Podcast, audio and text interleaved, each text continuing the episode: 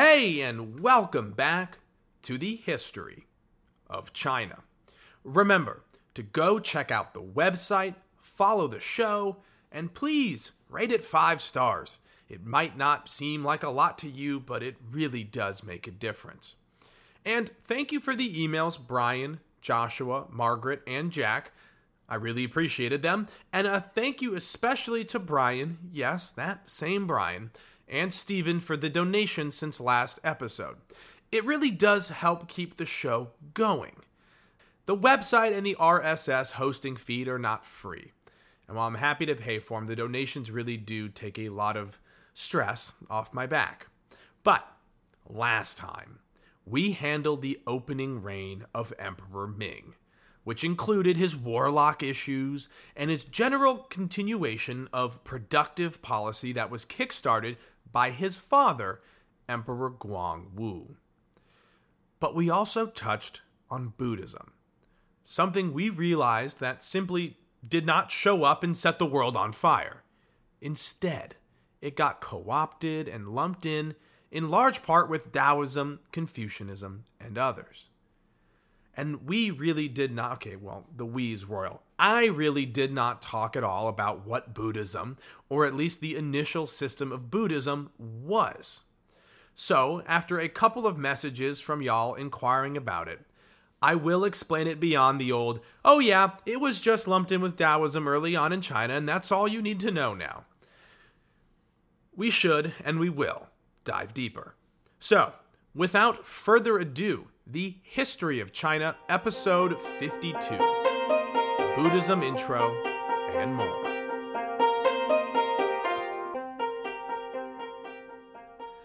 Let me clarify the obvious. I am not a Buddhist. I did not study Buddhism beyond a few courses in college. So, as with all intense topics with heightened importance and relevancy to the current world, I will include this classic disclaimer. And yeah, the Xiongnu are all about gone, so they will not and have never gotten this. Sorry, Xiongnu. But look, Buddhism, like any religion, is not one singular hive mind. There are different interpretations and practices, region to region, house to house, person to person. This is the broad brush history of early Buddhism, its sort of origin story, its early practices and beliefs. And while they indeed would and have evolved region to region, year to year, throughout its long history, this episode, I hope, provides a solid foundation of understanding to see where those nuances we're going to see in our show derive from. The history of China is our show, and Buddhism in China is not the definitive story of Buddhism, period. So, with it clear that this is just a general foundation and not the definitive history and background of all Buddhism, because it's not, let's begin. Buddhism, like Confucianism, derives its name from a person. I'm not going to Dora the Explorer you guys on this one. Buddhism has, yes, Buddha. Buddha is not a Zeus or Jupiter or Thor or Odin character. And what I mean is that, well, look, I'm going to get myself into a lot of trouble with this one. But what I mean is that Buddhism is not just an idea or a spirit in the sky. He was allegedly, at one point, a real person, putting him in the Jesus, Muhammad, and Confucius group, amongst many more, obviously. But obviously, also, who the Buddha was and what he actually practiced and believed evolved and grew way more after his death than during his life. Much like most if not all, religious belief systems based around an actual human that actually existed. In the 6th century BC, enter Siddhartha Gautama. This is where I double down in my quote, getting in trouble, end quote, because, okay, let's just get this over with. Like Jesus, Siddhartha's life is chronicled much more, if not entirely, after his death. No, there is no ideological or historical relation between these two. It's just an analogy to help paint a broader picture for those that have no understanding of one but some of the other. Somewhere in the first or second century BC, and I'm going to do another disclaimer I also don't speak any other languages besides English and some Chinese, so my pronunciation today is going to be very rough. But somewhere in the first or second century BC, Ashvaghosha wrote the Buddha Charita, which translates roughly to mean the life of Buddha. Buddha Charita states that Siddhartha was born the son of a king and queen and was in a warrior lifestyle. He was born in and around 563 BC, according to the Buddha Charita, in the Himalayan foothills at a place called Lumbini. According to the Buddha Charita, and legend states that a soothsayer told Siddhartha's parents was more susceptible to withdraw from temporal life, i.e., become a renouncer, which is sort of a idea slash group of people that renounced, well, the material world to a large extent. Siddhartha's father heard this and decided to counter this potential situation laid out by the soothsayer by putting as much luxuries into his son's life as possible, essentially saying, You might be susceptible to become a renouncer and go into the woods and live essentially a hermit life, but look, having all this stuff is pretty awesome. And I gotta say, I can understand his argument. But the legend then states that even with this life of luxury, Siddhartha would go on four life changing chariot rides. It was on these rides that he saw firsthand the worst of human suffering. Because on these rides, he saw the suffering of illness, of death, of old age, and saw, well, the life of the renouncers. And that last one is going to be important. In the super basic rundown of Siddhartha's conclusion from these rides, I mean, he comes to one, because again, this is not the official and definitive history of an entire religion, but in short, his conclusion from these rides was that all the pleasures of life and of the earth, well, those those were just transitory. They did nothing actually but mask inevitable human suffering. He came to this conclusion also too by realizing the contrast of his easy and luxurious life and all the suffering around him that he was seeing. The luxuries did not protect him or anyone from suffering. Seeking these pleasures was surely transitory and thus would be folly to pursue. Again, this is a super, super concise version of a very complex historical and religious story. So if you are interested, please do more research, and I will post videos and links online to help foster any and all curiosity about this subject. The history of Buddhism would be and could be its own podcast, and I'm sure it already is 15 podcasts. But alas, this is the history of China. Anyway, after coming to this shocking realization about luxuries and the pleasures of earth, he got a bunch of teachers to help him explore these ideas.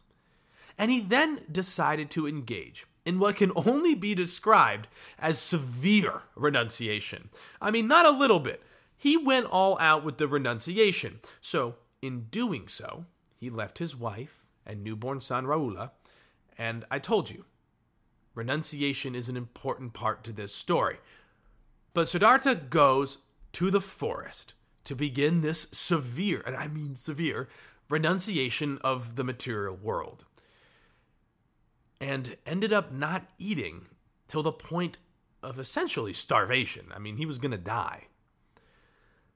But on the brink of death, he realized that the renunciation was to a great extent only accelerating the suffering. By starving himself, he realized that he may not have been masking the suffering of life with luxury, but he certainly was not fixing it or accepting it in an enlightened way. Instead, he was just causing more suffering. The story goes on the brink of death, he finally ate food. and then sat down beneath a tree. He was confused. He knew that all the luxuries in the world were only going to mask his suffering, but being a full severe renunciationist, if that's even a word, was just making the suffering worse. And that really can't be the solution. And it was beneath this tree that he meditated. And this is where there is a break in some accounts. As one story says he meditated until the morning, and others stipulate that Siddhartha meditated for six months. Regardless, the time he meditated is not actually as important to the story, because whether it was in the morning or six months later, Siddhartha had attained nirvana. Now, nirvana means enlightenment. He had attained enlightenment. The severe starvation of the more common renunciation people, as I mentioned, did not fix any of these issues or enlighten him. But upon attaining nirvana, this enlightenment gave both the answers to the causes of human suffering, which he sort of knew about, but more groundbreaking, it gave a permanent release from that suffering. It gave a permanent release from it. And it is here that Siddhartha goes from Siddhartha to the Buddha. The name Buddha roughly means just the enlightened one. And upon becoming Buddha, he began to spread his teachings, show others the answers he had found. The teaching was based in spreading what he saw as the truths, which themselves came out of compassion for other people's suffering, for their suffering. And here is the spark notes of his most important teachings. There were the four noble truths and the eightfold path. The four noble truths were one, that life is dukkha, pardon the pronunciation, but that life is, yes, suffering. It's D U K K H A for those who want to correct me on the email. But look, life as we normally live it is full of those pleasures and pains that hurt the body and the mind. But pleasures, he said, do not represent lasting happiness. Again, they're just masking the inevitable suffering. And they are inevitably tied in with suffering even more because we only add on to our suffering because we suffer from wanting those pleasures wanting them to continue, even though they're ending, and wanting pain to go so pleasure can come. That in itself is suffering, it's a whole loop of suffering. And the second noble truth is that suffering is caused, just like the first sort of pointed out, by craving for sense pleasures and for things to be as they are not, which he views in a very simple way as essentially saying, our issue is that we refuse to accept life as it is. We crave things that aren't actually in front of us, that we don't have, that aren't the way it is. The third noble truth, however, states very clearly that suffering has an end. But it won't end if you keep masking it. And that's where the fourth comes in. The fourth noble truth says that there's a means to an end the Eightfold Path, and the Middle Way. If one follows this combined path, he or she will attain nirvana, which is what Buddha had reached, which was the incredible state of all knowing, lucid awareness in which there is only peace and joy. There's no conflict anymore with the cravings or the suffering. And so those are the four noble truths. Though, what is the Eightfold Path? Well, if you have ever seen Buddhist imagery, if you saw my Instagram last week, you would have seen some. And you may have seen the eight spoked wheel, which is known as the Wheel of Dhamma. D H A M M A. The spokes or paths, well, the spokes on the wheel represent the eight paths. And they are, the spokes in order are the right views, which are the four noble truths. The other one is right intention, right speech, right action, right livelihood, right endeavor, right mindfulness, which is to say you have total concentration in activity, and the right concentration, which is essentially meditation. The Eightfold Path is pervaded by the principle, however, of the middle way. which characterizes the Buddha's life. Now, the middle way is a rejection of all extremes of thought, of all extremes of emotion, action, lifestyle, etc. And this comes from his time being in the highly luxurious lifestyle, but also one of severe renunciation. Because the middle way essentially says that you're not going to get to it by being extreme on either end. That the severe mortification of the body, i.e., not eating in the forest, or on the other side, a life of intense indulgence and pleasures, well, those are both terrible.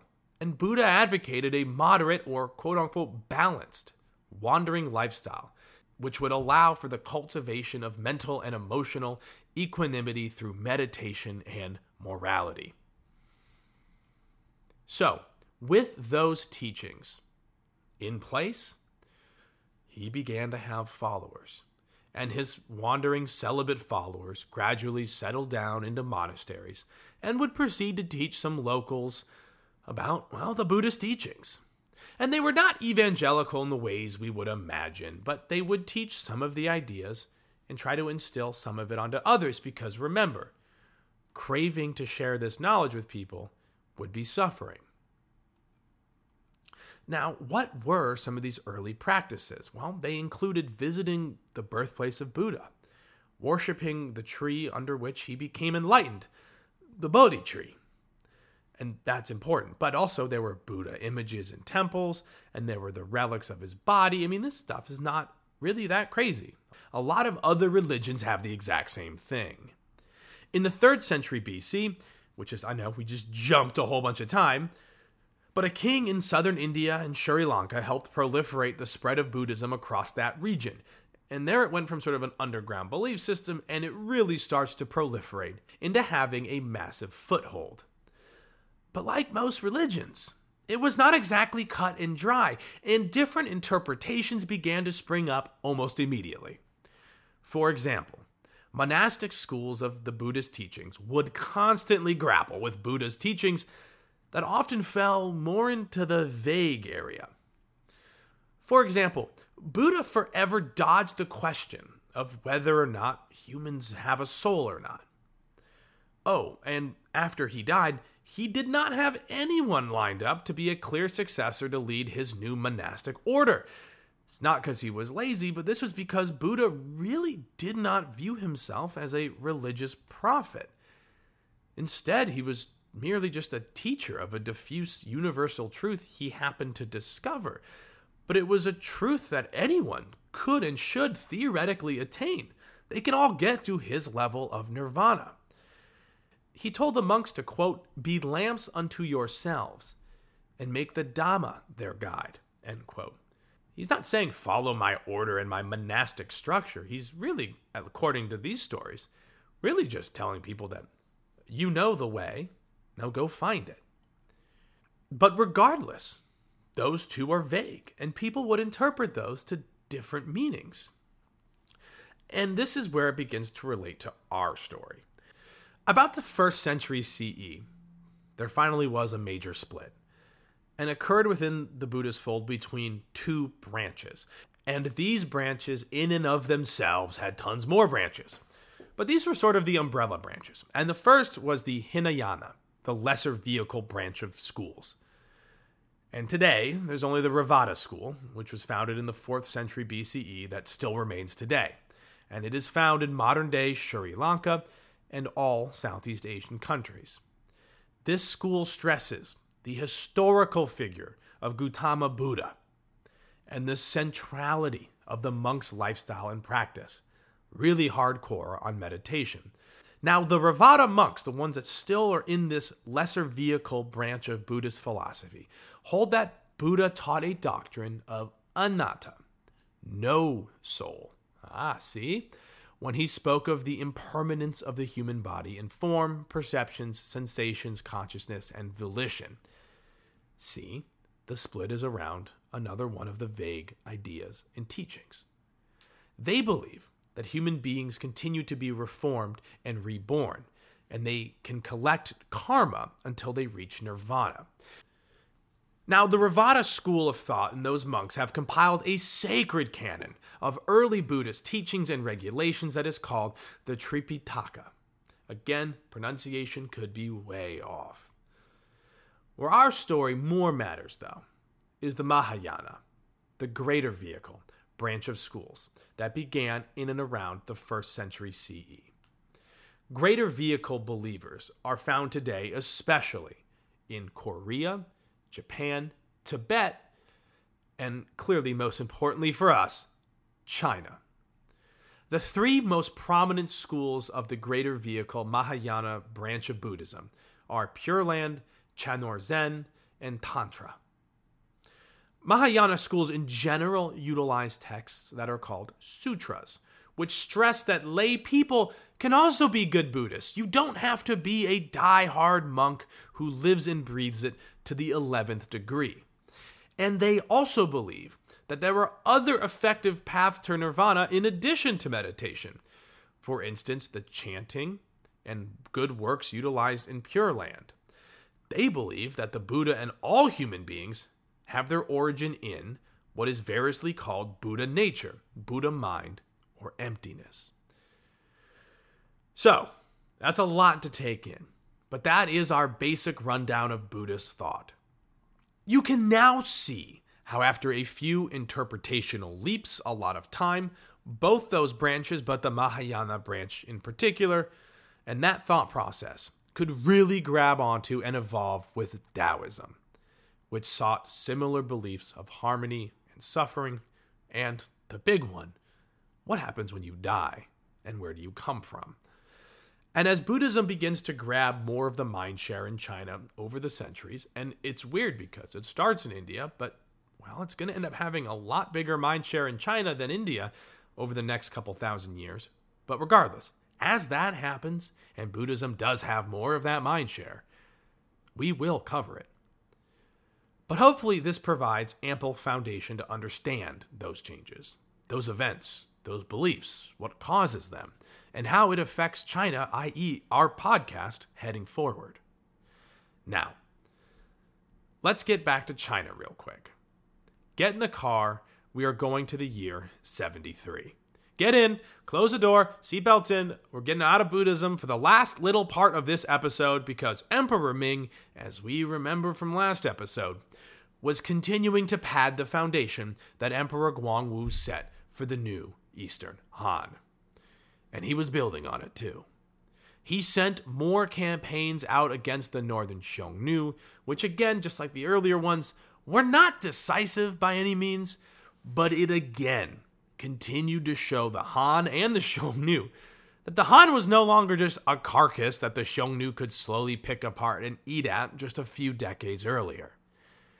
They were fighting back now, and clearly only getting stronger every day. And by 74, Emperor Ming did what Emperor Guangwu could not do, and the Han fully established suzerainty over the Xiyu kingdoms.